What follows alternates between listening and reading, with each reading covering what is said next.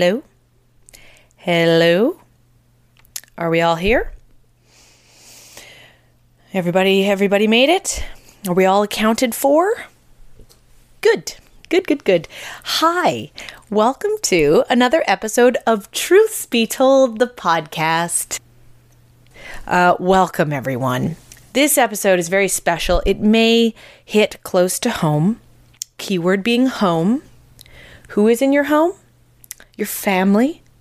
Who is quite often the patriarchal figure of that family?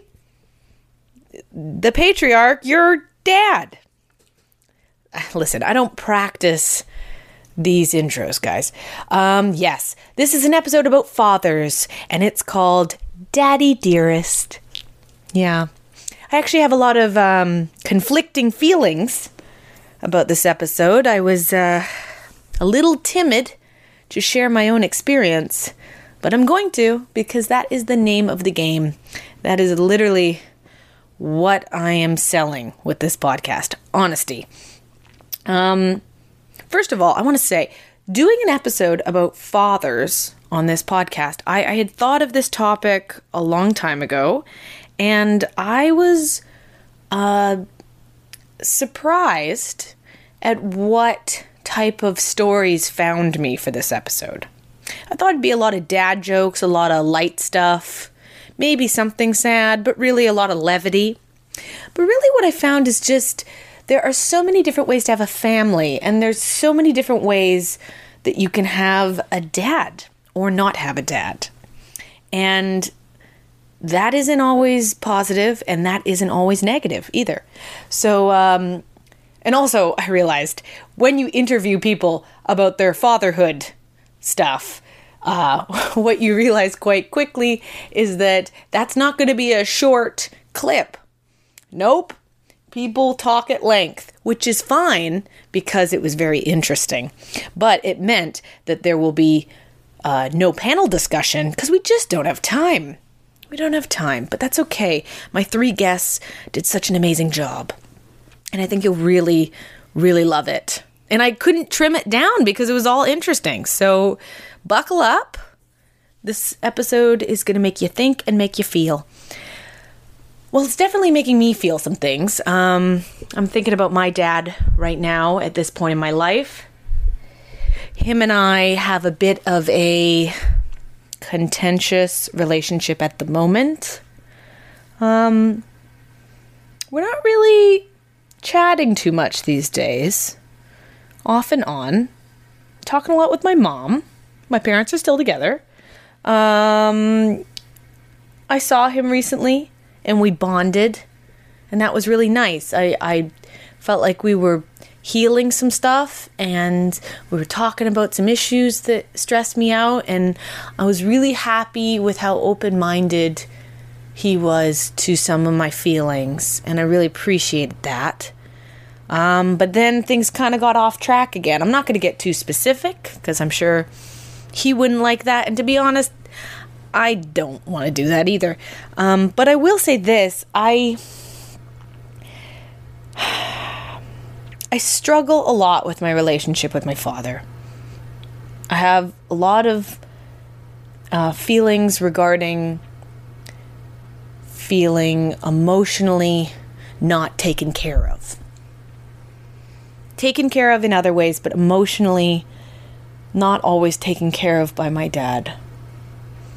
And I have a lot of anger. A lot of anger. And now that I'm 30, I'm really trying to process that and take apart what's on me to deal with. But then also not let him off the hook for things that I feel my dad should be responsible for.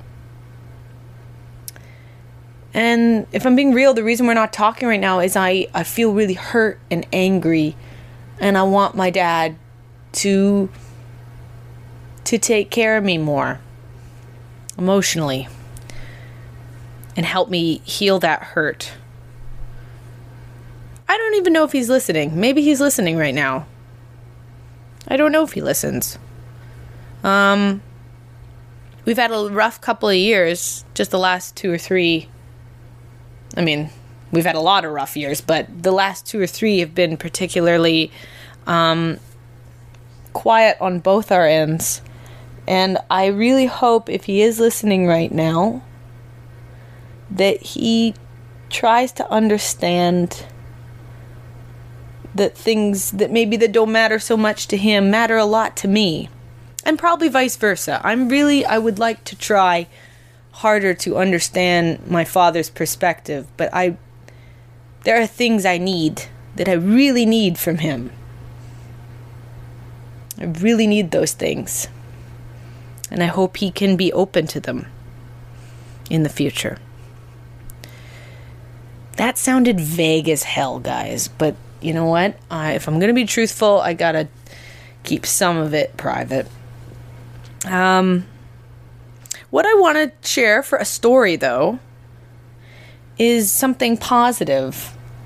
I don't want to regale you with stories of me and my dad having a shouting match at each other. Um, I want to tell you about a time that I felt at the time I hated that he did this, but looking back on it, it's something that makes me really love and appreciate my dad. So hopefully, if my dad's listening, he hasn't turned it off. When I was like eight or nine, I lived on a cul de sac in the suburbs of Edmonton. And I loved playing street hockey. And I think it was like a Saturday or Sunday morning. I woke up in my bedroom very early, earlier than normal, and I looked out the window in front of my bed and I saw all the boys who are around my age in the cul de sac playing street hockey. The nets were up and they were picking teams. And I got so excited because um, I played ringette, uh, which is an ice sport that's very similar to hockey. And I liked playing street hockey a lot. I was a little tomboy. And I got very excited and I immediately got out of my PJs, got into my regular clothes, ran out. Um, my dad was in the garage with the garage door open so he could see all the kids playing and he was sweeping in the garage. And I grabbed my stick and ran past him and went out to the cul de sac to play street hockey. Now, these boys were my friends or acquaintances, but you know, sometimes I played with them, sometimes I didn't. Um, and I ran over and I said I'd like to play. And then one of the boys kind of pulled me aside. He did like me, he was like a friend, sort of. He might have had a crush on me. I don't know what was going on there. Anyways, he pulled me aside and he said, Hey, Linz, in like a soft voice. Um, actually this game is gonna be just just the boys for this one. It's just like an all all boy game. So like maybe another time okay? And he said it like he was letting me down easy. And the rejection hit me pretty hard. I felt a lump uh, appear in my throat and I was kind of holding back tears, and I did a good job. I didn't let them see that I was upset. And I said, okay, yeah, yeah, cool, cool, yeah, next time. Um, but I felt so rejected and humiliated. Um, and then I jogged back to the open garage where my dad was sweeping, and I put the stick back. And my dad had seen me run out there literally 30 seconds before. And he said, Hey, what was that about? Why aren't you playing? And I, again, did not want to share this with my dad. So I swallowed that lump in my throat even harder and I said, "Oh, nothing. I just I decided I don't want to play. I'm going to just play inside." I changed my mind. And my dad looked at me and I just ran inside. Um and kind of had a stern expression. And then, like half an hour later, I think I just watched TV or hung out in my room. Half an hour later, I come outside again because I'm bored and it's summer, I think. And um, my dad is still sweeping. And as soon as I walk outside, he, you know, he doesn't even look at me, it just keeps sweeping.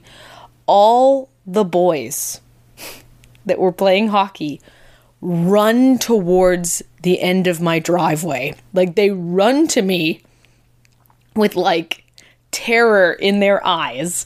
And they run to me and they all kind of say at the same time freaked out do you want to play hockey with us? Please play hockey with us. You want to play? You can be on our team. Come come come play.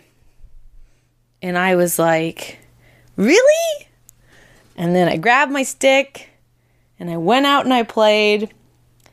And then after it was over i sort of caught on to what was happening and I walked back to the garage, and my dad was there, and I said, Did you say something to them?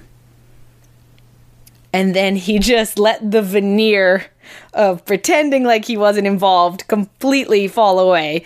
And he just went something along the lines of, like, well, they were being little fucking assholes, so I told them they were being little assholes. I forget what he said, but I think he swore at a bunch of nine year old boys and told them that they should not exclude my daughter based on gender, but I don't think he said it very articulately. I think he said it in like an angry Irish dad rage. Um, and scared the living shit out of all of them. And immediately I was um, a part of the team. And I remember being so embarrassed and so mad at my dad when I heard that he had yelled at them and that's why they were playing with me. It just made me feel so pathetic. But you know what? I don't know a single one of those boys anymore. And I I love that my dad did that. Like 30-year-old me really loves him for that. Um, my dad is not really the most tender, vulnerable guy in the world, um, but I think when I was a little girl, he really like he really made me feel like I could do anything or be anybody. And that's why it's such a shame that as I'm older, we have such a strained and often painful relationship because I mean, I'm just like tearing up right now. I love him so much. And moments where he had my back you know, that's really special to me. So I love that story. Ugh. I should make a rule. I get to cry in the intro of this podcast once a year, and that's it.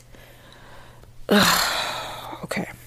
Anyways, guys, let's let's jump into it. All right, and by jump into it, I mean let's uh, say the quote of the episode. Yes. Uh, the quote of this episode is by the amazing political comedian Jon Stewart of Daily Show fame. We all love him. We miss him. Uh, I wish he was on TV more.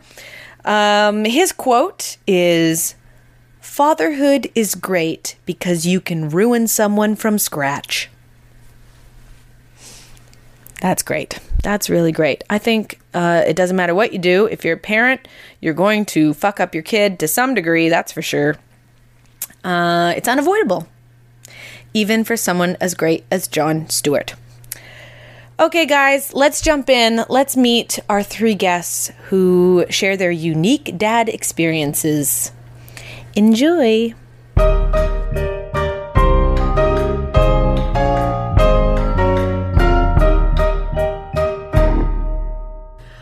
Sitting with musician, comedian, and self described Renaissance man. Human. please, please introduce yourself. You are. I'm Nick DiGaetano. Uh, very happy to be here. Super excited. you explained what a Renaissance man was to me. It was great. Thank it's you so someone much. with a lot of skills, you know, like. Uh, and you do have a lot of skills. I've seen you do so many different things on stage. That's You're right. very talented. Thank you, Lindsay. So are you. That's all I wanted to hear. Uh, okay, so Nick, uh, you're here on our dad themed episode. Yes. And you have a, a, a lovely, lovely uh, dad relationship, father son relationship, and you're going to tell us a story from it. Yes, my dad, uh, Graziano Di Gaetano, is a strange man. I come from a family of like, uh, I would say idiots. Oh, Uh, a lot of us. I mean, in a most positive sense. You know, I went to clown school, so Yeah. I feel like I'm continuing the the family tradition basically. And my dad would never admit that he's an idiot, but he has a lot of these tendencies. You know, I remember being in a band in high school and practicing in the basement, and him coming down and interrupting the rehearsal to be like, "Guys, it's sounding great." And we're a punk rock band, right? It's like sounding great, guys. But you know what? I always thought it made a band sound good. A saxophone. Okay, cool. Yeah. My dad is the type of dude who like, you know, likes to has mischief all the time and likes to do laughs like you know what I mean? I'm sorry. Please do that again for us. What laugh is that? Like like Ernie from uh, Sesame Street like Oh my god. yeah, he always likes to go on trips with his friends, talks about how they have lots of laughs, you know. the type of human being who like reads store signs out loud even though no one asked him to. Is he like? Is he like really macho? Uh, he, I think he thinks of himself as macho in some ways. He's an Italian immigrant, so there's some of that cultural machismo there. But uh, it's been tempered by you know 50 plus years in Canada. So Sure. Okay. you know he's a fun dude. So he's also a, he was a school teacher his whole life. You know, and uh, he at his school with his buddy Jim used to do this thing called the Ravioli Brothers. So they're two Italian teachers, and they would do like a take on the Blues Brothers. This is how I know he's an idiot. Okay. Go ahead. they would do a take on the Blues Brothers and like do the Christmas concert every year at their high school, right? You know, and they would make stupid videos and whatever. So, uh, some of my first memories of like wanting to be on stage and like perform with comedy and music together were watching my dad and his dumb friends r- rehearse in the basement. Okay. Okay. So uh, this is there's a point to this part because leading into the story. So I was in a lot I of I just can't get over ravioli, brother. the Ravioli Brothers. You should see their video for Hot Stuff, where they're just like walking around the high school, you know, and all the kids are singing "Hot Stuff, baby, this evening." And they're dressed up in like '70s clothes, and they all have like hot sauce bottles, like Tabasco sauce. oh my god. I know the, the concept is really stupid, but it really works. okay. it's one of the best things they've ever done. You know, uh, fantastic. So, uh, so in high school, I was in a lot of bands. You know, I did a lot of performance and a lot of. I was in school musicals. I was always playing the battle of the bands. I was, you know, always doing plays and stuff. Uh, and one summer, the summer of grade ten, we got asked to do uh, a concert, an end of the year concert at another school.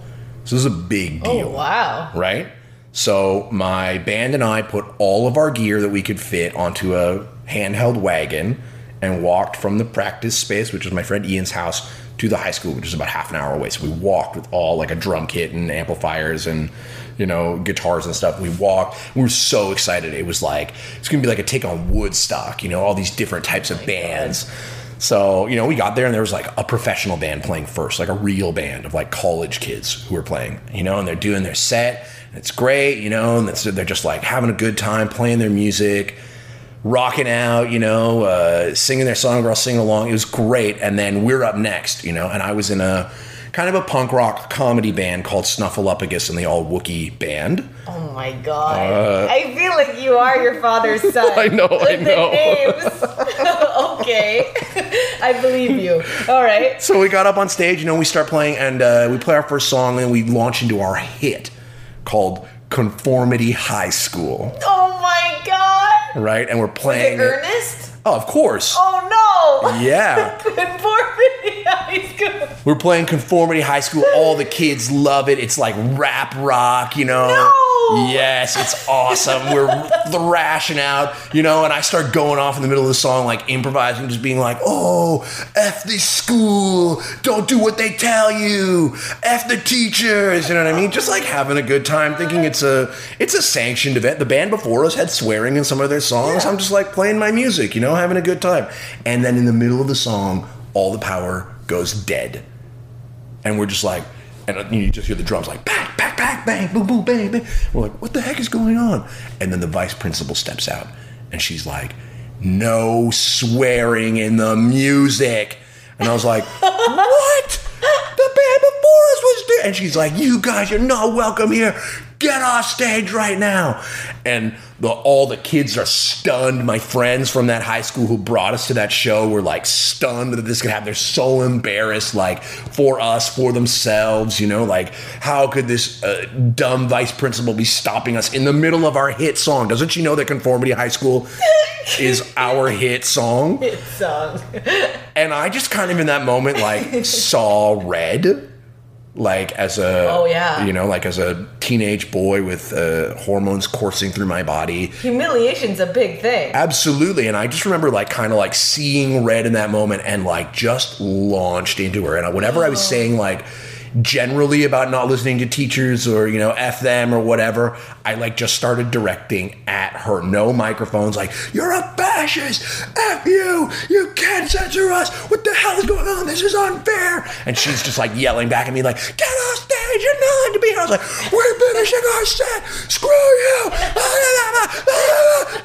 And all the kids start yelling you know? And then finally it's like okay fine fine you know, screw, uh, both middle fingers. F you, we're getting out of here. You can't control us. We pack up all of our stuff, seething, and we like walk away from the school, you know, with all of our gear. We didn't have a car. We had a wagon. Okay. Okay, so and we're defeated, and everyone's just like, you know, and then the band kind of turns on me. And they're like, "You shouldn't have done that, man!" Like, we, and then we all kind of like turn on them again. It's like, "No, they shouldn't have censored us. What's going on? This is free speech. It's not even school. School's over." Blah blah. And then I realize at this moment, my dad is a high school teacher, Wow. and I it's the last day of school, and I was like, and now I have to go home, and they're gonna ask about how my show went. So, in that moment, like a genius, I invited all my friends over for dinner. Because that cushions the blow? Yes. Wait, wait. Why would you have had to tell him? Why couldn't you have lied? You think that my dad, the high school teacher in the same board of the school that we were teaching, we were playing at, wasn't going to hear about it? Was he good? I don't know. Oh, yeah, they talk. Let me tell you, they talk. Okay. Okay? Okay. So you have to go home, and it's smart. Bring friends, cushion the blow. He's not going to yell at you with And my folks there. were always really good about like they always like had our friends over. You know, they were always like allowing us to be in the house. My friend Eli lived at our house for like a year and a half after his mom moved out of the uh, area where our high school was, and so he could finish high school. He lived at our house. You know. Whoa, okay. Yeah, like our friends were always over, and my parents were really good about that, and always always fed us, always had us over for dinner. Uh, so we sit down at you know dinner. It's the last day of school. My dad is like he's happy too because it's his last day of school, right? Super good. And I'm like, ah, my friends are gonna come over for dinner. Sure, yeah, I'll make. A, you know, we're gonna have like bean salad and some pasta. It's gonna be great. You know, some chicken wings. So we come over. We're all eating. Oh no, we didn't have chicken wings. We were vegetarian at that point. Uh, I'm really glad you clarified. Uh, so we're eating, we're eating dinner, and you know, Grass is like, "How'd the show go?" And we're all kind of like, we all look at each other, like all my friends. I was like, "Well, you know, it's kind of this and kind of that." And that. Oh no, Nick! Oh, come on, no. Yeah, and then and then he and then he yelled at the vice principal. He swore at the vice principal. Guys, what are you doing? Like my friends start selling me out in front of my parents. And Grass has this moment, like you can see, like rage just behind his eyes, and then he's In like? "Yeah, absolutely." I mean, I, I, I understand where he's coming from. As Sure. an older man, I understand this. Was like, "What did you do?" And then, of course, he's like, oh, "But all your friends are here. All right." Well, then he like, you know, it all softens. We finish dinner. We have a conversation about it, and then he's like, "I think your friends need to go home now." I was like, "Yep, okay, bye. See you guys. See you oh, later." God. and he laid into me just like what are you doing? You're gonna embarrass how could you do this? Why are you so stupid? What the hell? You- this music is making you crazy. You know like he's a, he's Italian he's doing backflips you know running up the walls you know on the floor spitting you know there's smoke there's fire you know we're yelling at each other I leave the house you know and then that's it. It's the end of the school year. So we don't really hear about this for the rest of the summer. And my dad kind of just like he has to go back to school, and I'm, you know, he comes back two days later. He's like, "Well, I got a call from the vice principal from this school, huh? They're really cheesed at you. They're In, really upset." That's He right. got a phone call. No, no, this is still in the summer. No, in the summer because teachers have to call. work after the school is done, right? I guess I They have to. Well, they have to. So Oh right. sure. they have to be in there doing the school, you know, m- making the grades or whatever. I, Yeah. I don't know, exams, uh, all this kind of garbage. Putting in, you know, shining apples and putting stuff on the board. Exactly, exactly. Alphabet, got it. Alphabet, uh, maths, those things. Got it. New gym shoes. Um, they repaint the gym every year. I'm Oh, sure that's yeah, what they yeah, do, of right? course. Of course. So he gets a call from her, and she's like, "How could I know this is your son? Whatever." I mean, I wasn't partial to the conversation, but all I know is he came home that night and was just like, "Oh, you are in so much trouble." Yeah, yeah, yeah, yeah, yeah, yeah. and then he kind of let it go, you know, for the rest of the summer, and that was it. And I sort of lived with this, like, you know, sword of Damocles over my head for the summer, and I went back to school, and I kind of thought that everything had blown over. But on the first day of school, the the principal of my school called me into the office, okay, and was just like, "Well, we all heard about what happened last year, you know, at the band concert on the last day of school." Uh huh. And he's like, Well, you know, this is a really big deal, Nick. You're going to have to apologize to this vice principal. You have to make a public apology, okay? Uh, because otherwise, look, I know you like to perform. I know you like an audience. I know you like to be on stage. And you know what? Most of the time, you're really good at it. But this is unacceptable. And if something isn't done about this, we may never be allowed to let you on stage again. Oh. This is a real serious threat. so serious, yeah. This is a real serious threat. And so I was like, okay, well, I guess I'll apologize to her. Like, whatever. Sure, I'll apologize to this lady or about this thing that I did. Uh, although I don't really, I don't regret doing it. Uh, Sure. and I'll say apology, like, I'm sorry I hurt your feelings or whatever. So it all happens. And she's like, I'm still not convinced. And the principal at my school is still not convinced. But then the next day, they call me and they're like, okay, we're going to let you perform. Thank you for apologizing. Whatever. Whatever. And so I dodge a bullet, right? I dodge a bullet. I get to be in the musical that year. I get to like play Battle of the Bands. It's awesome. And uh, he never said anything about it ever again. Like we never talked about that. The principal. My dad. Your dad. So my dad and I never talked about it again. Mm-hmm. But I know in my heart that he went to bat for me. really? I know that he talked them down and like was like, you have to let him. you could this." tell they weren't happy with the apology. They weren't happy. They were like they didn't trust me. They didn't want it to to let me continue to do what I was doing. But I believe that my dad, you know, recognized that I love to do this and this was an important part of my identity. And without saying anything and understanding that he himself has done some really idiotic shit in front of people, Yeah. He went to bat for me. And uh, And you have no way of proving I this. no way You've of never proving brought this. it up. I'll never bring it up. Why not? Why don't you That's bring just it not- up? that's just not how our family rolls. That's fine. I'm happy to just let bygones be bygones. But I know that that vice principal was furious at me, and I know that my principal didn't believe my apology, Yeah. and I know that my dad knew them both personally. Like he'd Wow. worked at the high school before the where my principal was from. He'd worked with the vice principal before, and I know that he talked to them and was like, "I'll keep him on a short leash, but you got to let him do this. It's not fair to him." Wow. So is part of the reason you wouldn't bring it up to even just ask or, or any of that? Is it because you know the machismo, the older dad thing, he it'd be embarrassing? Or do you think it I mean, I, I think he'd deny it. Maybe he'd be, or he'd be like, "I don't even remember that. I don't know." to what call him out as a about." softie would exactly. be He would be. I don't know if he'd be. Like I love that. that. know I, if he'd be into actually that's I love that. Yeah. That's so beautiful. You must really love your dad. I uh, do sometimes. Okay. so long as we Fair don't have to talk politics, I love my dad. Oh yes, I understand. I get you now. Right. Yes. Um well, I think that's really sweet. Thank you for telling me that story. Um you have some exciting news that is this wasn't even I didn't even know about this, so it just fits into the theme coincidentally. What's your exciting news? Well, you know, I run a uh, stand-up comedy show That at the coffee the- shop That I work at. the exciting news. No, it is. It's, it's exciting. We have a show on November 14th. You know, we run it every month at Lourdes Coffee at 1867 Davenport Road. It's called Dad Bod Comedy. And uh, of course, it's now going to be official because in like two weeks' time, I'm going to be an official dad bod. You're having a baby. My wife is having a baby. That's right. Yes, and you will be there for it. And I will be there for it. So I'm going to be a dad uh, very soon. So, so exciting. And you have a show. I can't believe you did such a seamless plug there. I didn't even know you had a show. I just thought of it in the moment. Bod Comedy. That's great. Oh, are you nervous? I am terrified. Yeah. Yeah. Uh, this is an expensive city, and, uh, you know. All those people watching, drinking coffee. Exactly. Just kidding. Being a professional Having artist a is baby. hard. Oh good. wow! So you're gonna have a baby. You don't know what it is, or Don't you do? know what it is. No, we got some like names on both sides of the spectrum picked out. oh my goodness. Okay. You know, th- there's so few real surprises in life, so you Yeah, well right? Have the best surprise. I'm gonna throw a quick question at you before we go.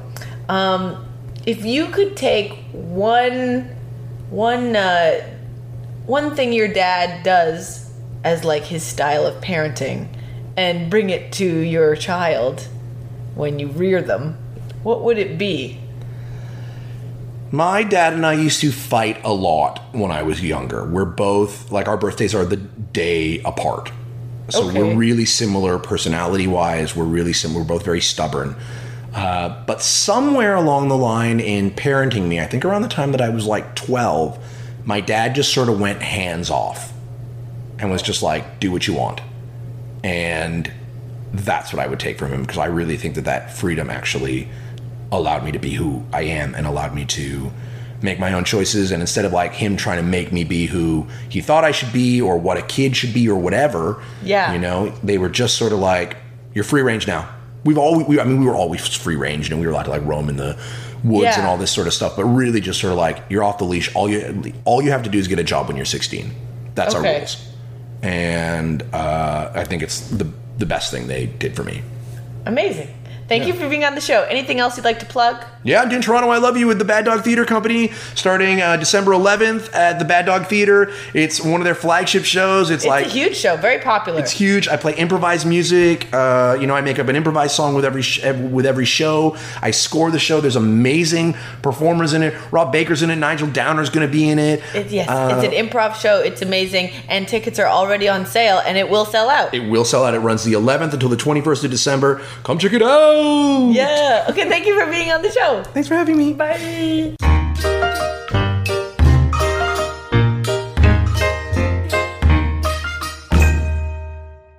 I'm sitting here with Meredith Cheesebro. Hey, Meredith. Hi, Lindsay. Hi. Um, you are an actor, um, a sketch comedian, a writer. Yeah. You do all sorts of things. Yeah, lots of things. Yeah. And you've let me come into your house at your dining room table, and you're going to tell me uh, a story about your unique dad experience. yeah, or, That's what we can call it. Or lack thereof, I guess, in I some guess. ways. I've never met anyone with your unique circumstances around a father.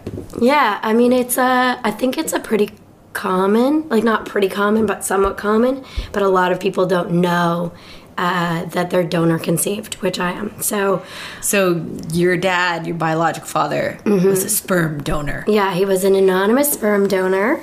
Um, and the year was 1983 so quite a while ago so in the in the beginning of sperm donor before like before sperm banks before frozen sperm before like catalogs so Wait, it was before you could even like be like, this guy works for NASA, and yeah he's before a, that Oh wow! so, So i had just a absolute anonymous.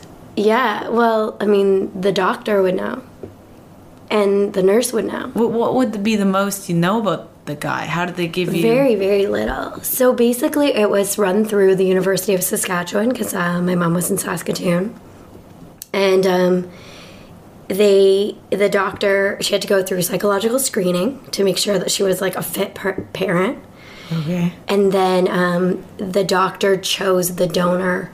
And they would normally choose if there was going to be a father in the picture that would raise the child, a so- social dad, we call them. Um, then they would try to match the donor to be closest to ethnicity and looks of the dad that was going to raise the baby. But since my mom was a single parent by choice, they just chose another British person, basically, which my mom is. Like, they just tried to match her, pretty much. Wow. Yeah. Okay. So, and at the time it was live donation as well, which means that he would have gone in um, to the hospital on the same days that she would have. what? Okay, no, wait, what? What? So What it's like before frozen sperm. So it would be like, we need you to come in on this So it's day. fresh juice, is what you're saying. Like he would be in one room giving a sample, Oh my and she would be in another room waiting for the sample. Oh my god. Sorry, Yeah. I know this is a distraction, but that's that's crazy to Yeah, me. That's like a weird form of sex almost, except sex with two people in different rooms. I mean, it's not that much different than like Frozen. It's just way You've had more time to process Yeah, that's right. It's just way closer of proximity. It's just weird to think about them like crossing paths. Oh my god. or god. like you know sometimes they and i don't know if this happened at the university of saskatchewan but in some clinics they would split the sample if there was enough Oh. so they would do two in some like two people would get inseminated so it's crazy to think that like in another room another woman could have been like about to get pregnant with a sibling of mine Oh my god, that is a mind Yeah. fuck. yeah Wow. That's that's a lot to process. Um, okay, so yeah, how so what happened next? Um, so I've known my whole life, but I'm really in the minority in terms of being donor conceived. Most people, parents, like at the time they were told to just never tell the kids. They were told that it would like create like a rift that they wouldn't be able to bond properly with their father, like with the father was that was going to raise them. Um, and so they were told to just like bury it or keep it a secret. Frequently, couples were told to have sex before and after the procedure, just in case the like husband's sperm could work this one time. So that he could feel like it might be his? Yeah, so they could just be like, well, I That seems like an ego thing. Yeah. Well, have you ever met men? Yeah. Um, but it's like Yeah. it really gave them the option to be like, you know what, this baby looks like me. It must be mine. That kind of thing. Like it hasn't worked for years, but now, now's the time it's gonna work. Um, but yeah, so I've always known. My mom, of course, was very open, and also there was never a social father in the picture, hmm. so she had to tell me where I was from, basically. So I was always really curious about it, but at the time, it seemed like there was going to be like no hope of ever finding out because this was way before home DNA tests. So I thought that like if I ever met somebody else that was like donor conceived as well in the same time period that we were going to have to pay like $300 each to like go to a like private clinic to get our DNA matched to see if we were a match and I was like I guess I better set, start like saving up for all these DNA tests I'm going to Like you mean if you've met someone else you think might be related to yeah, you? like Oh. if I like there was message boards. There started to be message boards at the beginning of at at the beginning of the internet. So I would make like a a post that said like I was conceived at the University of Saskatchewan in 1983. We were told that my donor was uh, you know, white male, you know, possibly a vet student or a med student, that type of thing. Okay, so did you not grow up with a father figure of any kind? No. No. So my Is mom that something you really like wish you had or something? No, my mom's like the best person of all time. And she's like, she got to be 36 and was just like, oh, you know, especially in the 80s, it's not like people are having kids in their 40s, which she later did.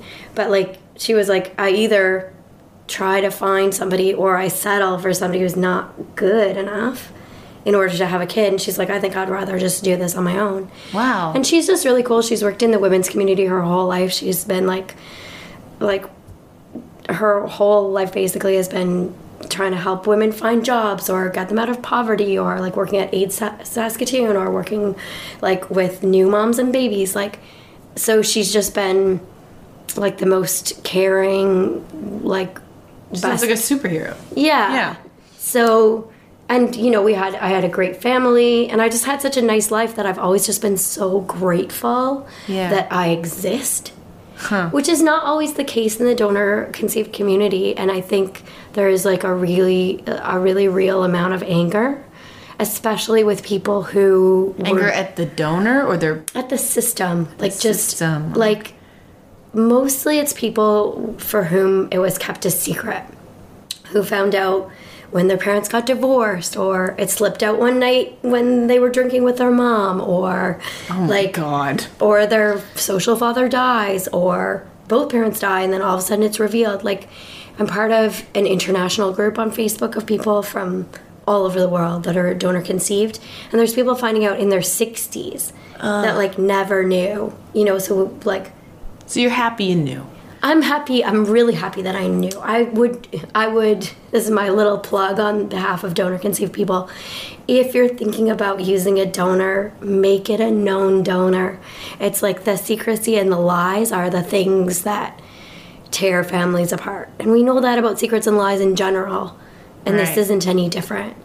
Okay, so at what age did uh, your detective work of finding who your biological father uh, really get going? Okay, so in my early 20s, after the internet sort of got established and there got to be more and more like groups, like, or message boards and websites and stuff like that, then we formed a Facebook group of people that were just from Saskatchewan. And then DNA testing at home happened. So then everybody in the group got tested on family tree DNA, which was one of the first ones that came along. And I didn't have any success, but there was a couple sibling matching, matches within our group. Oh, oh, okay, yeah. So, yeah, so, um, and one of the first was my younger brother, who's uh, oh, six or seven years younger. Um, Younger brother biologically? Like my mom's son, but a different donor. Oh, your mom did it again. Yeah, after so my you. mom did it Oh, again. wow. Sorry, yeah. Yeah. Um, so my younger social brother and half brother um, uh, was able to find a sister who, like, you know, he would have had no idea existed, except for we were all a part of this group and we all did DNA testing. Um, so that was really lovely, and they're so much alike. They get along so well. It's crazy because he's not that much like my family. I'm a lot like my family. He's like a little bit he's just like a different kind of guy and him and his sister are just like Similar. yeah so similar look the same talk the same like it's So great How old were you when 23andMe happened for you? so then after family tree dna it was like a few years until ancestry and 23 got really big like they've only gotten really big in like i would say the past three years four Oh, wow. years um, and so as they got bigger it became clear to us like in the group that we needed to start doing all the testing to be able to like widen our searches. And especially because i'd had like no not even a hint of luck. So i got tested on first ancestry and i didn't have any close matches still. Um, and it was disappointing. And then about a year and a half ago i got tested on 23andme and immediately had a half sister match to pop up so she had been tested before and had been there for, I think she said like a year or something uh, before I got tested.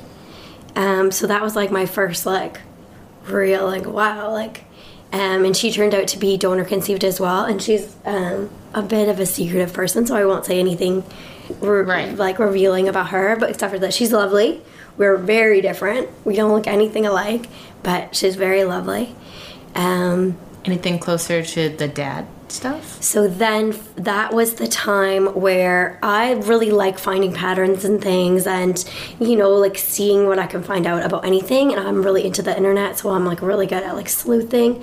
Used to be really big into like, you know, stalking men on the internet before, Stalking I, men on the before I settled down. But like I got really good at like finding out stuff about people. Oh my god. And I work in social media, so I really know how to find out, like how to, Wow. like you were good at it before it was socially acceptable to stalk guys yeah on the internet. But I like was I was like LiveJournal, diary land. Like I was like oh boy. back in the day, like really deep into the internet. I was a Okay. blogger for a while, so that was my background. my background. Um, so and so with the three sites that I was tested on, there became like a few surnames that started popping up. And so there was one that stood out to me um, because it was one that I knew a girl in high school, then she had that last name. And I feel like I'm going to change it just because to protect uh, people's. Or you don't even have to say it. Yeah, I feel like it's like easier to follow if I do. Okay. So let's just say it's Hall. Okay. Hall. Okay. So this surname Hall just kept coming up, and it would be like a second cousin with the last name Hall, a third cousin with the last name Hall, and people can put like what other last names. So even if their last name is something different, they can put family surnames. Mm-hmm. So I did a search for Hall, and it was just like a bunch, mm-hmm. but it was a much less common last name than Hall. So, um, but so there's one girl that I knew in high school that had that last name, mm-hmm. and so I reached out to her, and we weren't even Facebook friends or anything, but I tracked her down, and I was just like, this is so weird. But are there a lot of this surname in Saskatoon, especially, or is it a bit rare? And she wrote back immediately, and it turns out that she works um, for the police in some degree of forensic stuff. I don't know. I'm a bad cousin um, because I don't remember. But she's really good at sleuthing and really interested in finding everything out as well. Yeah. And so she was like, uh, it's there's a lot of us with this last name, but we're all connected. Like it was like four brothers that came over and just spread out across Canada, basically. Um, and so I was like, okay, well, do you think you can help me? And she was like, I'll ask my dad. And I was like, well, the clues that I have are he would have to have lived in Saskatoon, been present in Saskatoon in 1983. He quite possibly went to the U of S, and even more possibly was a med student or a vet student. So he would quite likely be a doctor or a vet now. Mm-hmm. And she was like, okay, there doesn't, like in my family, that I don't think there's any vets or doctors. So I don't know, but I'll ask my dad. And then like the next day, she messaged me and she was like, "I think I should should maybe have called you, but I'm just gonna tell you, like my dad's cousin was at the U of S veterinary school in 1983, and it like has to be him." Right. So like right away, we were like, "Oh yeah, how could it not be him? Yeah. Like what would the chances be?" And so she also luckily had a really in-depth family tree. And so we were able to like look through my DNA matches and plot them in the family tree. So mm-hmm. I would be able to say like this match, oh I see they're there in the family tree. They are indeed like this does You could do sense. all the due diligence. And then I could see, I could hone in to see that it in fact had to be him or one of his first cousins. And there was none in that line that lived in Saskatoon at the time, except for this cousin's dad, who was like, I so didn't do it. take us to the part where you're connected with him. So from there, I knew his name. Um, and I knew his profession, and I knew that he was a horse veterinarian. For horses? yeah, in Virginia. Oh. so hadn't lived in Canada for so long. So I had had this like, you know, romantic dreams of being like like when I was in commercials a lot that I would be like, well, my father probably has seen these and maybe he thought I was funny or cool. You yeah, because like, you've done commercials on TV and you're Yeah, like- secretly fantasizing he sees them. Yeah, like you know, I thought he must have because I thought that he would live in Canada, but he didn't. So, of course. Oh. Not that he we would have even noticed necessarily if he did live in Canada. Right. So, out of curiosity, um, and this is just going to interject, why did you want to?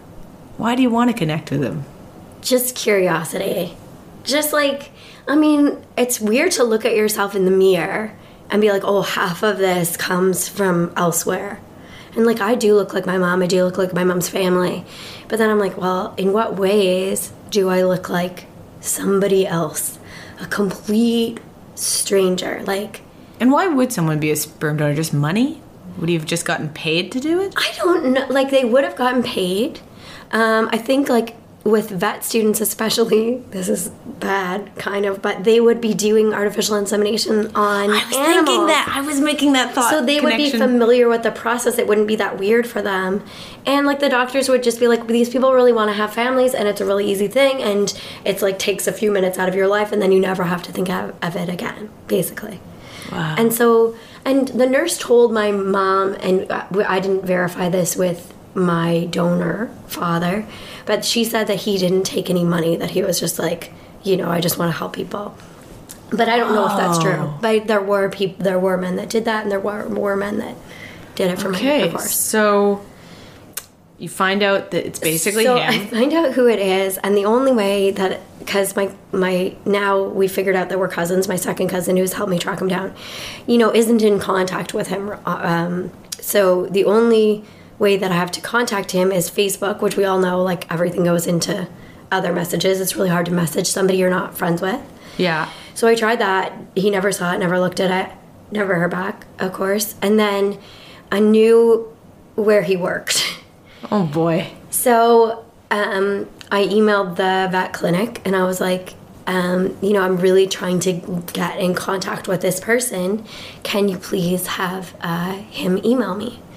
And then they were like, email back like basically right away about being like anything, any message that you have for him, you can send through this Oh boy. email. And so I had to like really think like, do I send it as an attachment, which old people are scared of, and rightfully so because they could be a virus or something. An something. attachment of what? Your like a PDF, certificate? like a PDF to not put the not put all the information in the email. Oh, I see. To be like only open by this one person. Right. But instead, I just did like a little precursor, and then I did like a bunch of line breaks and like and periods to really Be like, "Please don't Yeah, like don't Look at this if you're not him. yeah. And then I basically laid it out, and I was like, "This is uh, the situation, and I believe that it has to be you." Um, and can you confirm? And if you can confirm, can you please um, tell me any medical info and any other info you might Oh, be willing to share? Because that was a big, big, big one for the anonymous donor crowd, where we're just like, I mean, even if he's in good health in 1983, you know, we're 35 years later. A lot of things could have happened, and Yeah. there's a lot of things where, like, you know, you go to the doctor and they say, "What's your family history?" Well, do you have a family history of that? Like, they screen you better for different things. They're more aware of things. So, Yeah. um, Be really- nice to know what's gonna kill you. yeah, I would love to know. I would. I don't know if I would. Um, and he wrote back like basically like right away, like from another email address, from his personal email address, and was just like, like not cold, but not like super warm, but like just a little bit like really taken aback. Like I never expected that he really would have just forgotten about it. But he really just did it and then never really thought about it again. I don't want to say something that's gonna sound curt or weird.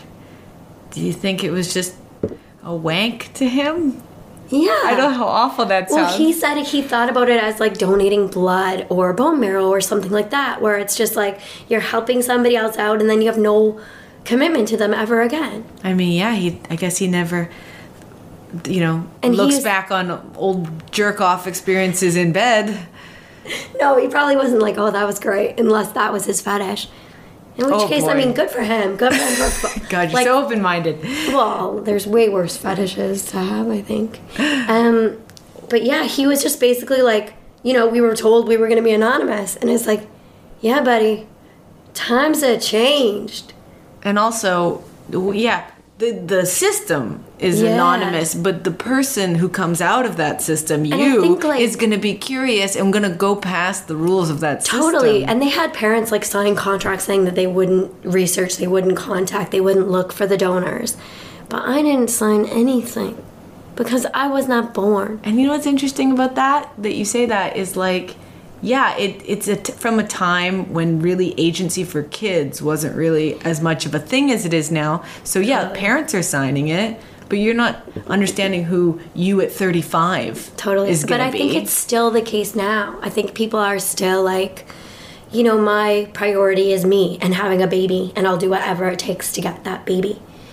Right? Like, that's why adoption is kind of a big business. And um, and donation is a huge business. Surrogacy is a huge business, but they're not really taking into account how the kid is really going to feel. And there's like a deep well of anger in the donor conceived uh, world, and I don't feel that. Um, my siblings that I've found don't seem to feel that. My brother doesn't feel that. But people that have been lied to or had things kept or have felt like really out of place in their families. Like there's people that have just been like completely the odd one out, like that don't seem anything like that who they grew up with, and they feel almost like they've been gaslit the entire time by being like, "Well, you should fit in because these people made you." So why don't you fit in? There must be something wrong with you. And then they find their siblings or their donors or or just simply the knowledge that they aren't a part of like they aren't biologically a part of the family and it's freeing but also has you know, it, it can bring up a lot of like horrible feelings of just being lied to. How many half siblings do you think you have out in the world? I Did you don't just do it the one time? No.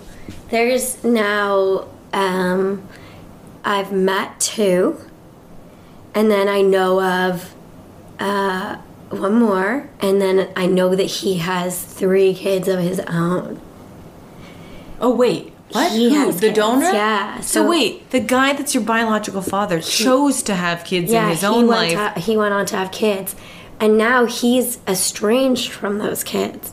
So he doesn't like he split from their mom, and so it's interesting because it's like I have interest in knowing them, but they for sure have no idea.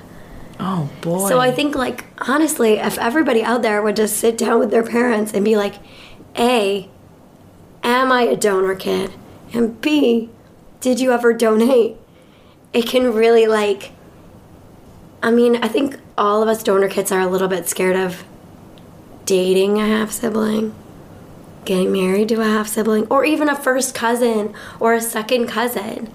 Like yeah, my I guess so. Yeah, that's like my cousin that I went to school with, like we didn't know that we were related. Like Okay, I could see why you'd have that fear then if if yeah, like we'd have no idea. Now I just reach out to her randomly because she has a surname that pops up in my family trees, and it turns out we're second cousins. Our dads are first cousins. In a different situation, we could have grown up together. We could have gone to family Christmases together. Like that's really interesting. so. So you had this exchange with him and just to kind of like Oh yeah, just to wrap it up. Um, Yeah. So we emailed a few times, and he gave me his medical history, which luckily wasn't like insanely bad or anything. Luckily. Um, and then he sent me a couple of photos of him when he was younger. We went to the same high school, which is weird. So I keep meaning to go back and like look at his picture on the wall. Oh my god, his grad photo would be yeah, because I would have like walked by it. Oh, that's so weird. Yeah. And so we don't really look like a lot alike, but it's like more the shape of the face. And then he has like a weird kind of like angular nose, and it's like we all have variations on it. Yeah. Like we don't all have the same nose, but our noses are all like a little bit like Right. like mine is very weird, like little and weird, like a little pterodactyl. But I like it. Thank you. But there's like you know, yeah. So, did he ever say anything that verged on warmth or? He or sent me like a lot closeness? of family history stuff, and uh, and we had a bit of a back and forth. And then the last I heard from him, I was going to England with my mom, and he said, "Oh, I'll look up to see if there's any um, of family tree stuff out there, like of where your ancestors would have been from." And then he just never responded again. Like I emailed back, and then he just stopped responding. So I wonder, like, if his wife is against it, which is like very, very common, is there's like extended family members who feel like a weird jealousy or like unease or like they feel like donor kids might be after money, which is like legally not possible and also like very like weird. Yeah. I mean, it's whatever. Um, so I really wasn't even that upset because I was never like, I never thought that it would really be possible to be like best friends with him. And also, I guess you don't really have abandonment trauma from him because he wasn't there in the first place. Yeah. So I just feel so grateful. I feel so. I used to be like really upset about not knowing who he was. Like, I used to be like, am I gonna die never knowing? You know, like the who this entire other side is. And now I'm at it, or like I've emailed with him and I've seen pictures of him. I'm like, okay, I get who you are. And there's certain things that I totally think that I get from him. Like I'm way more of a ham.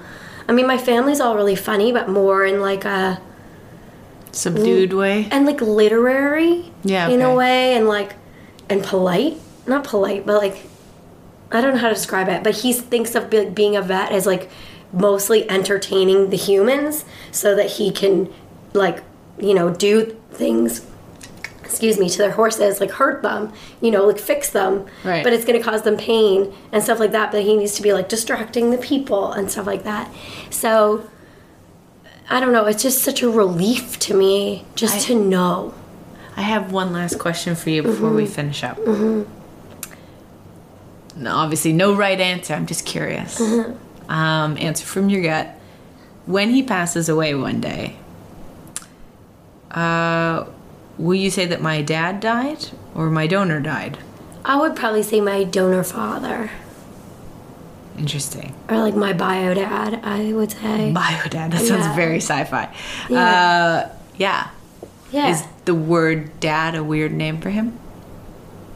Yeah, I've just never really used the word dad, and then now I'm a new mom, and so my partner is a dad, and he has two older kids, so he's dad. So I use it so often now, and my partner has a father who's a dad, and so it's just like all these dads are suddenly in my life, and now I know who my dad is, and I feel like I always had like a, just a detachment from it, mm-hmm. from the word, and now I feel such a warmth because my partner is the most excellent dad. His father is such an excellent dad, and now I'm just like, oh yeah, dads are great, and I'm so happy for my daughter that she gets such a wonderful dad and a wonderful full granddad.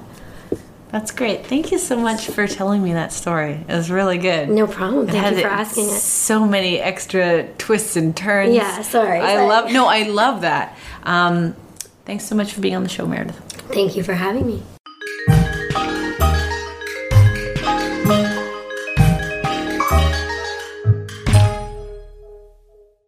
I'm sitting with Jordan Armstrong. She's having a beer. We're sitting in the Second City, um, like dressing room. dressing room. It's after a fun show. She is a very talented musician. She is the music director of the Second City main stage in Toronto, which means she's in that little pit off to the side doing live music, live accompaniment for a whole big comedy show. It's a very exciting job. It's a fun gig. It's a very fun gig. Thank you for being on my show, Jordan. No problem. Now we're going to talk about something maybe heavy, but you have such a lightness to you. maybe maybe it's not too heavy for you at this moment. Um, your relationship with your father. Yeah. Yeah. Uh, it wasn't really a relationship. No, he Sort uh, of bookended by the beginning and end. Well, the beginning of my life and then the end of his life. So, your dad, your dad walked out when you were young. My parents got divorced in the summer, I think between senior kindergarten and grade one. I'm not bad with time, but I feel like going into grade one, he was gone. So they were divorced, separated, and then divorced. Did you have siblings? Yeah, I have a younger brother who I grew up with. I also have a half brother who I met just a f- Okay, Recently. wow. Um, so you were five or six when your dad walked out. Yeah, I mean, I'm not really sure what happened between my parents. It was never something we talked about. Uh, he just, my mom sat my brother and I down and just said, Your dad is not coming back. Uh, and that was sort of it. And we did the like every other weekend thing, sort of, but it was it was less every other weekend and more like once in a while. Uh, and then it trickled out. Um, and by the time I was maybe like 12 i think was maybe the last time i ever saw him So I, I mean, I, I, I'm not a child of divorce, but usually, you know, there's a situation where it kind of goes equally back and forth. How does someone that's such a prominent um, attachment figure fade out like that? How does that work? he he worked night shifts so he wasn't i didn't see a lot of him. Like my memories of him are usually him coming home late at night he'd have friends it'd be late he'd bring me down and we would play like duets on the piano. He's a very musical guy. Uh, but it was like I don't have a lot of daytime memories of him, like as a kid, because he did have this like opposite schedule. So it wasn't, it didn't feel like a huge piece of my life was missing when he left, if that makes sense. oh, yeah, because you didn't see him much already. Yeah. Right. So, Yeah. um, how do you think he felt about not being in your life? he we had an interesting conversation uh, when we reconnected years and years later. It's- So, I'm so wait, so he was out of your life from age 12 to when? uh, March of this year. How old are you now? I'm 35. Oh my god. Yeah, You zero contact none. whatsoever. No. Did you When even I know was- where he was? I knew that he was in Timmins. I knew that he'd had he'd remarried. Uh, at one point, his his new wife, uh, well, my stepmother had called me. I want to say when I was like maybe fourteen or fifteen, um, to say that he missed me. But she called me, Oh. so it was very strange. I think it was well intentioned. She's a very kind and very wonderful woman, uh, but. Uh, yeah, we, we really didn't have any direct contact um, for probably 20 years. So I gotta ask. I mean, I'm obviously gonna project stuff onto you. Correct me if I'm wrong. You must feel abandonment. I think so. I think it's there. It comes up when I don't really expect it, and you're like, oh, shit, oh, that's what that is. Oh, I just swore. I'm so sorry. Don't worry. Okay, okay. The least of my problems. Yeah, it's there for sure. Um, but it's also, I mean, I was so little when that happens. Uh, and I remember going to, when I was in grade seven, I guess, they'd pull me out of class with like two other kids who were like children of divorce. Like it was this hard thing for us to process. I think a lot of adults forget how resilient kids are. And I really think that I actually was okay. Like it wasn't, I never felt like I was missing a piece of anything Really? growing up. I really didn't. And then they pulled me into these therapy sessions and had me draw pictures or like talk about my emotions. And I go, okay, I feel like I can't give you what you think you need from me. Uh, I feel like a lot of this is is very like it's it's hidden and it's deep and it's going to come out later. Like even Yeah, as a seventh grader, I was like, I, I think I'm okay right now. Yeah, it's like call me when I'm dating men that are too old for me years. Yeah. Call Then me when I'm in a it. bad relationship, and then we could talk about wha how this had a Because you and. I once had a couple years ago a real good heart to heart in the Second City Green Room about how we have similar similar abandonment issues Mm-hmm. and that they follow us into romantic relationships and we had a lot in common. Yeah. And that's when you first told me that you had a dad that left when you were young. And Yeah. you said that if I remember correctly, you said that you felt like that was connected. Yeah, I think that can be. I think that it there's an inherent trust issue that arises from something like that. Trying to understand how someone, you know, at that point I would have been roughly the same age as my dad when he left. So I go, so how how could a person do that? And it's not until you're their age, I think, as an adult, where you're like, could I ever do that? I don't think that I could do that. How could he have possibly done that? Do you remember him leaving? No. No, I remember my mom telling us that he wasn't going to be coming back, that he wasn't going to be living with us anymore. But I don't remember him, like, leaving. I don't remember fights. I don't remember arguments. Like, Huh.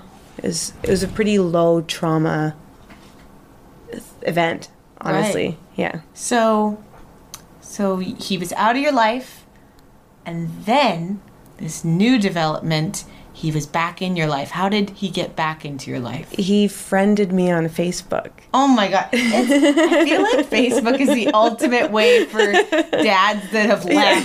yeah. He to- sent me, uh, he friended me, and then I left it for like, I want to say a year, a year and a half, maybe more.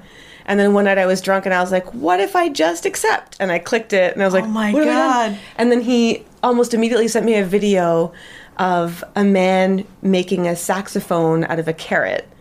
Which, if you scrolled, like I am a saxophone player, so he must have been following. Aw. Yeah. You know what's funny about that? It's like almost like a dad joke, but it's like, Yeah, even though he's like- not in your life, that's uh, yeah. It was a classic dad move for sure. okay. So, did you want to meet him after he sent you the saxophone carrot video? No, I didn't. It's like a can of worms, I think, at that point, where you're like, well, what will have to happen? I mean, I think I had a pretty good idea, and when I did finally meet him, I had a pretty accurate idea of who he was. Uh, and I think I kind of wanted to live in the world of like the funny memories of me being a kid. He would make me laugh until I peed. Like, he was so funny. I would be worried if it was me. I could be wrong, but I would be worried that if I started, if I did go meet him after all that time, after he messaged me the the carrot Yeah. saxophone, that I would like him, and then after I like that person and feel attachment, I would be hit with the sinking feeling, but you left me. Yeah. Like I'd be afraid to like them. I was scared of that anger for sure, of it surfacing. And I think maybe without me realizing that's what sort of kept me from reaching out was because I was angry at him and I was disappointed and I Like you didn't can never get be. past that. Like if you, s- there's no way to start an adult friendship where you can truly get past the idea of, but you were supposed to be there. Yeah, yeah. I mean, I think that I think that you can forgive someone, uh, but there wasn't ultimately there weren't really any answers there. There wasn't really. It was I- everything that I, I encountered uh, as I as I met him for the first time was sort of like, yeah, this is sort of what I was expecting. Um, I felt like I was definitely running a track of like, you know, this is what's going to happen. Like it felt like I was like reading a script.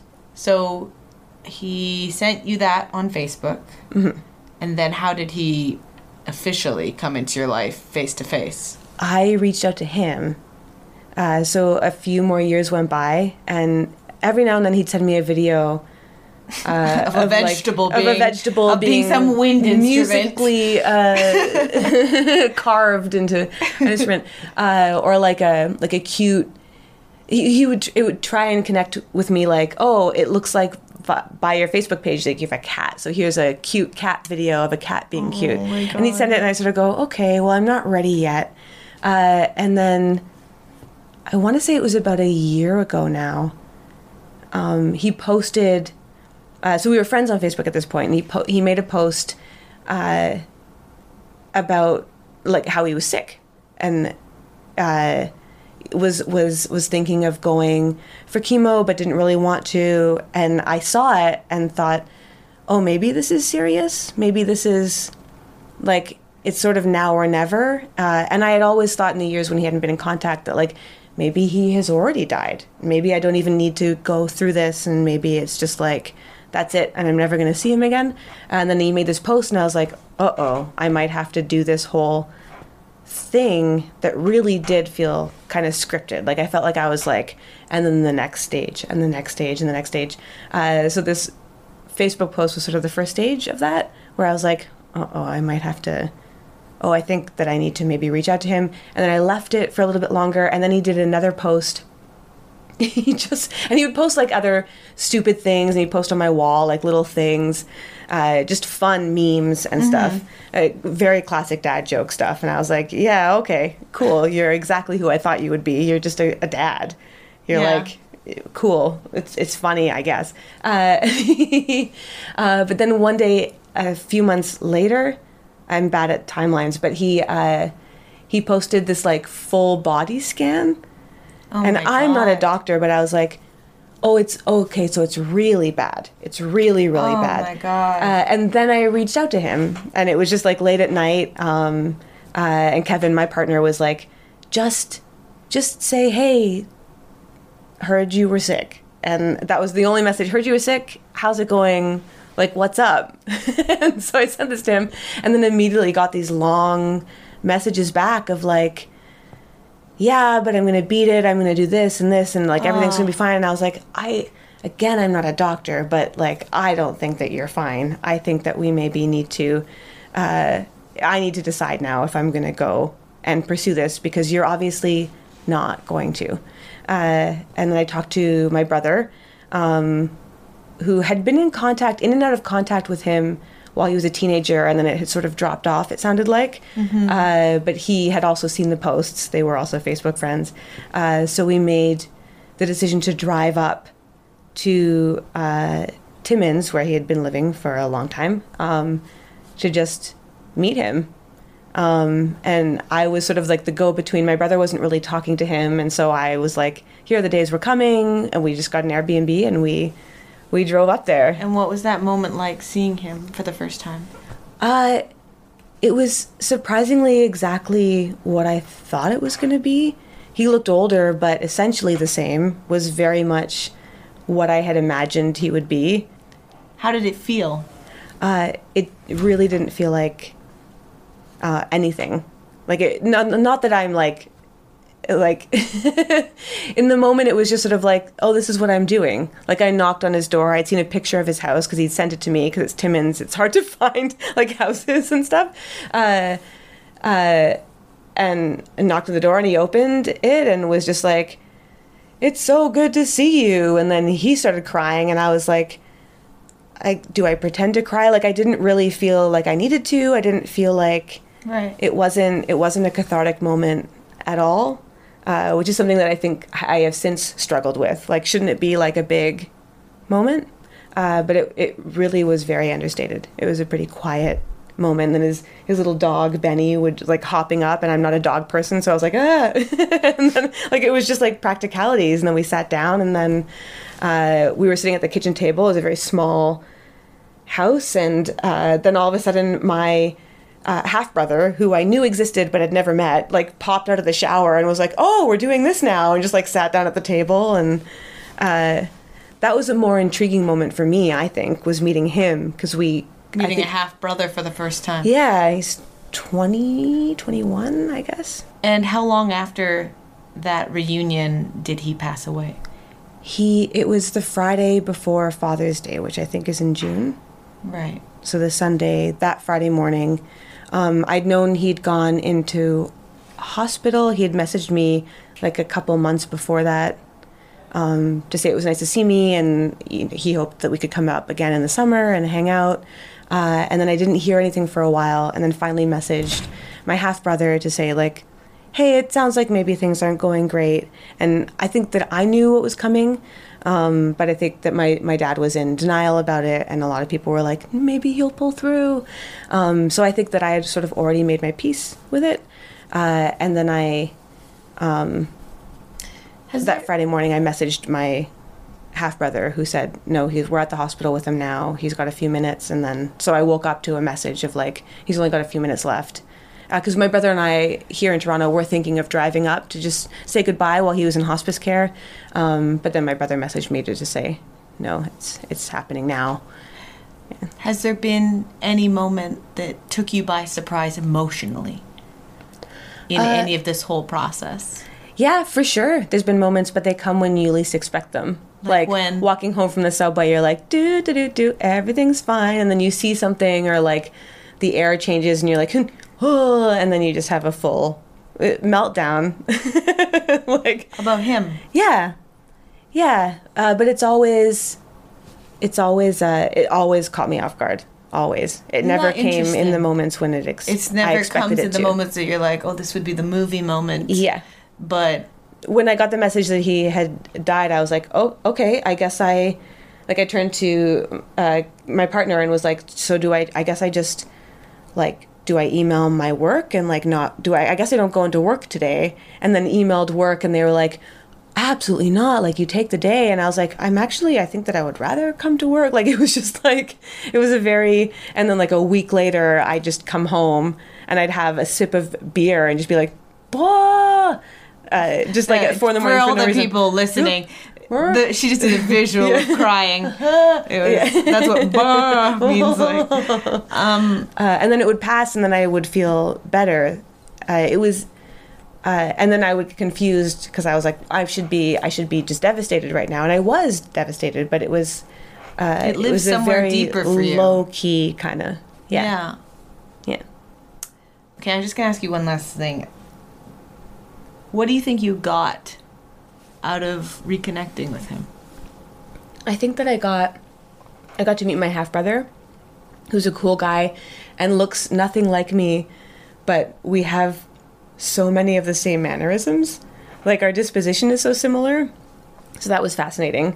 Uh, and it was cool to to meet this person who's related to me and like in many ways I think very similar. Like we really did respond physically and and just like the way that we behave our mannerisms are very similar. So that was kind of cool.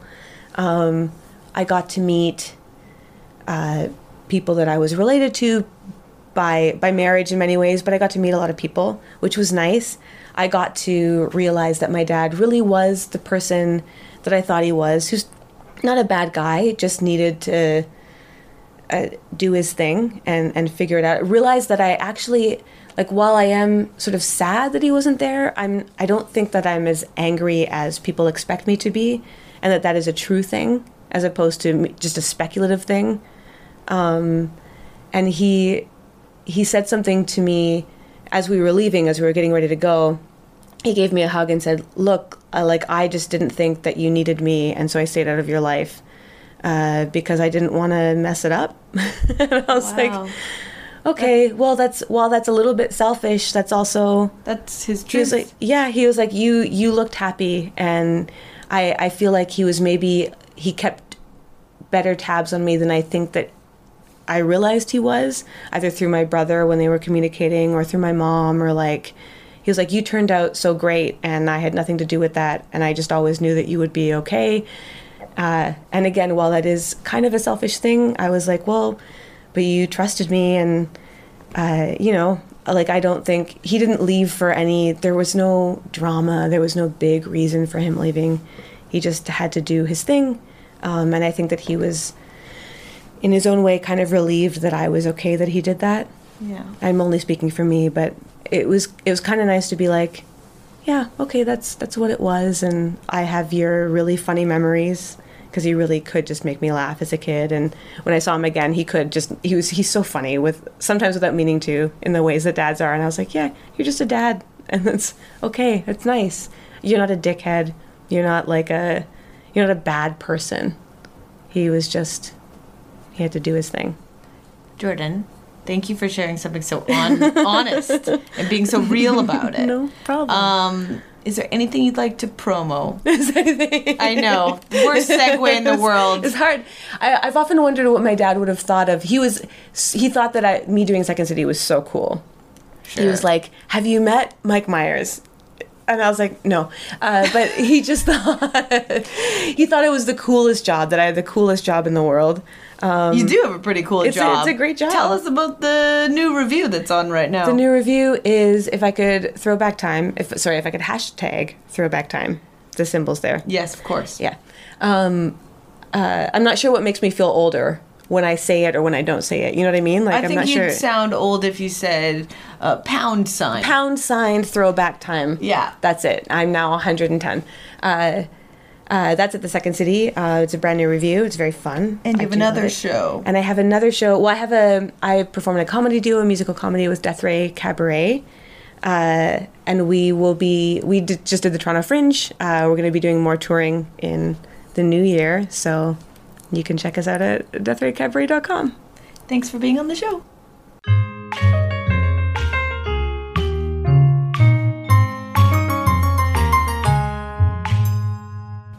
And there we go. That's it. Yeah, that's a wrap on this episode of Truth Be Told, the podcast, Daddy Dearest. Don't you guys just want to fix all your dad issues now? Or should I say your daddy issues? Yeah, there's a lot of them. I'm, I'm talking to you, girls in your early to mid 20s. Why you dating that old dude? He's in his 40s. Yeah, why are you doing that? Can he make you happy in the long term? I don't know. You know? He's he's robbing the cradle, but you're robbing the grave, all right? So maybe rethink that one. Guys, I'm literally just talking into a mirror right now. Yeah. Listen, I'm trying to work past that. I'm trying to date less old dudes. But I'm gonna be honest, I love an old dude. I really do. Old dudes. There's something about them. You know? They're like uh they're like a an old car battery and it's broken down and you jolt it back to life. Okay. Let's let's stop embarrassing myself. Okay, Lindsay? Okay. Uh let's do some thank yous. Yeah.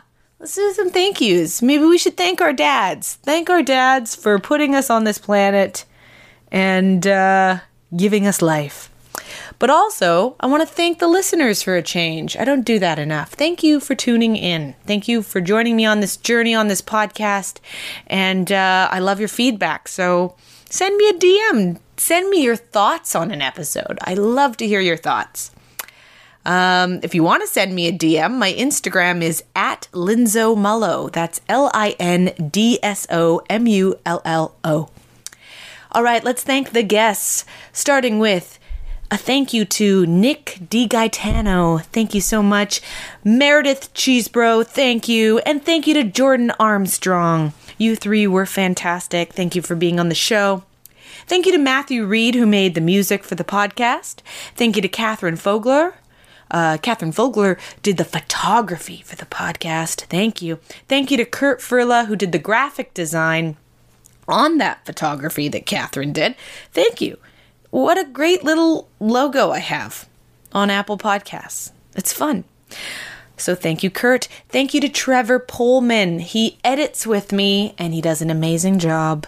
And thank you to the boys at the Sonar Network, Cody Crane and Michael Mongiardi. You guys put out this podcast and you help so many Toronto podcasters by making sure their voices are heard out there on the internet. So thanks, guys. Okay, guys. Stay tuned. There will be another episode soon. Till then, have a have a lovely life, okay? Be happy, be well. Mwah, mwah, mwah. Later.